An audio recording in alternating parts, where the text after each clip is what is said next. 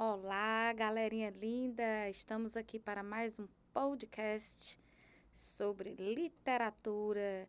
E escute aí, galerinha da pesada, que está se preparando para os vestibulares, o que é texto literário e texto não literário. Essa é uma pergunta muito feita, para a qual nós temos muitas coisas interessantes hoje para conversar aqui com você. Então, assim, quando se fala em texto literário e texto não literário, se observam certas características presentes em um, te um texto, em um grupo de texto, que não se vê em outro, tá? Quando se fala que um texto não é literário, significa dizer, em outras palavras, que a linguagem é denotativa. A denotação parte de uma linguagem pautada no real, em que as palavras são trabalhadas em sentido literal. Cuidado para não confundir essas parônimas. Sentido literal quer dizer sentido real. E quando você lê um texto, você não consegue ter outra interpretação a não ser aquela única, soberana. Ao contrário do que ocorre com o texto literário, em linguagem conotativa, em que você percebe, através do próprio trabalho com a palavra, com outras palavras com as quais ela vai se combinar, vários sentidos, múltiplos sentidos. Mas não é só isso, tá? Então, o importante é que você saiba que texto literário é um texto em que a palavra é trabalhada de maneira diferenciada, a palavra é trabalhada artisticamente. Por isso, essa é uma das manifestações da arte, a arte de escrever, a arte da, literatura. E no denotativo, você tem um sentido mais real. Então, fique ligado, porque dentro do texto literário, o texto, nesse, nesse caso chamado de conotativo, você deve prestar atenção a recursos bastante importantes.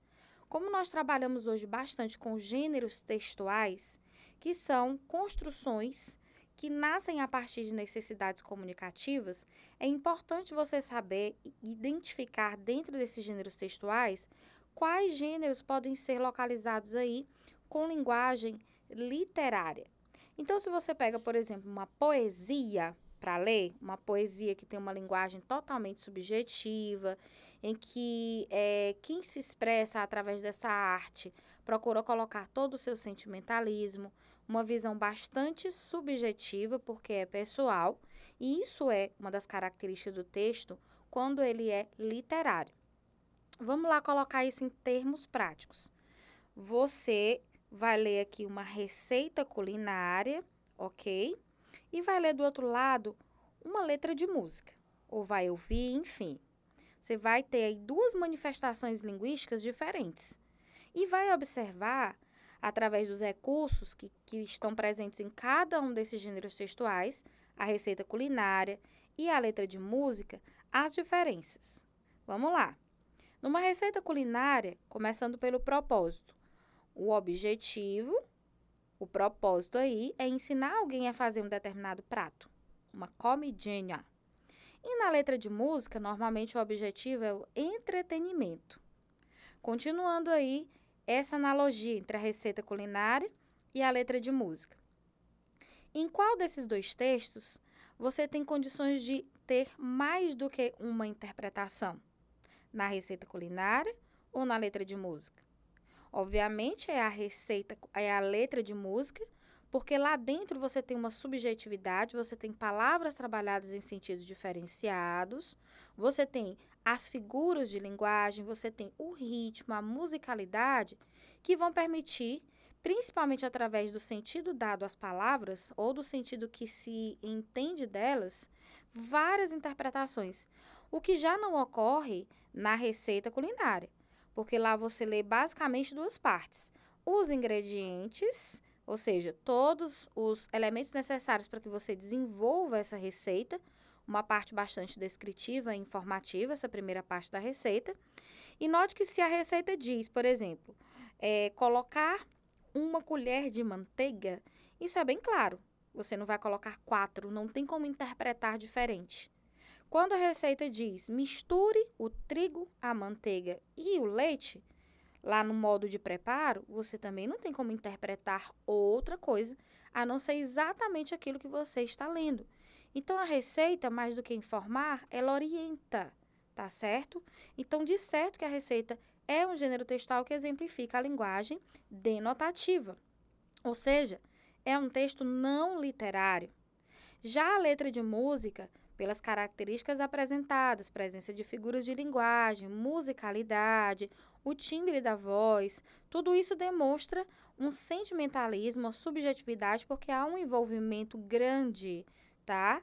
De quem, tanto de quem vai interpretar como de quem produziu essa letra. Então, de certo que a receita não é texto literário, ou seja, é texto não literário, e a letra de música já passa a ser, nessa concepção, um texto literário. Então, da próxima vez que você for ler um texto, seja ele qual for, seja a qual gênero ele pertença, procure sempre fazer esse comparativo, tá? Nos textos não literários, nós vamos ter a predominância de linguagem denotativa, em que as palavras estão lá tomadas, como se diz, em sentido real, em sentido de dicionário, sentido primeiro. E num texto que é considerado literário, a palavra está trabalhada em sentido conotativo, porque ao se reunir com outras, pode haver possibilidade de mais de uma interpretação, tá? Então, os sentidos são múltiplos.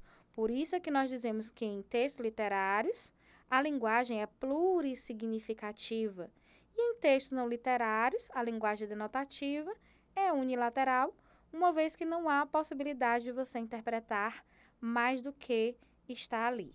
Assim como acontece também é exemplo de textos não literários, com uma receita médica, com uma bula de remédio, com uma notícia, com um editorial, e outros textos que já são considerados literários, como a crônica, o conto, tá? Uma poesia e tantos outros gêneros. Esse foi o nosso podcast de hoje, tratando de texto literário e não literário.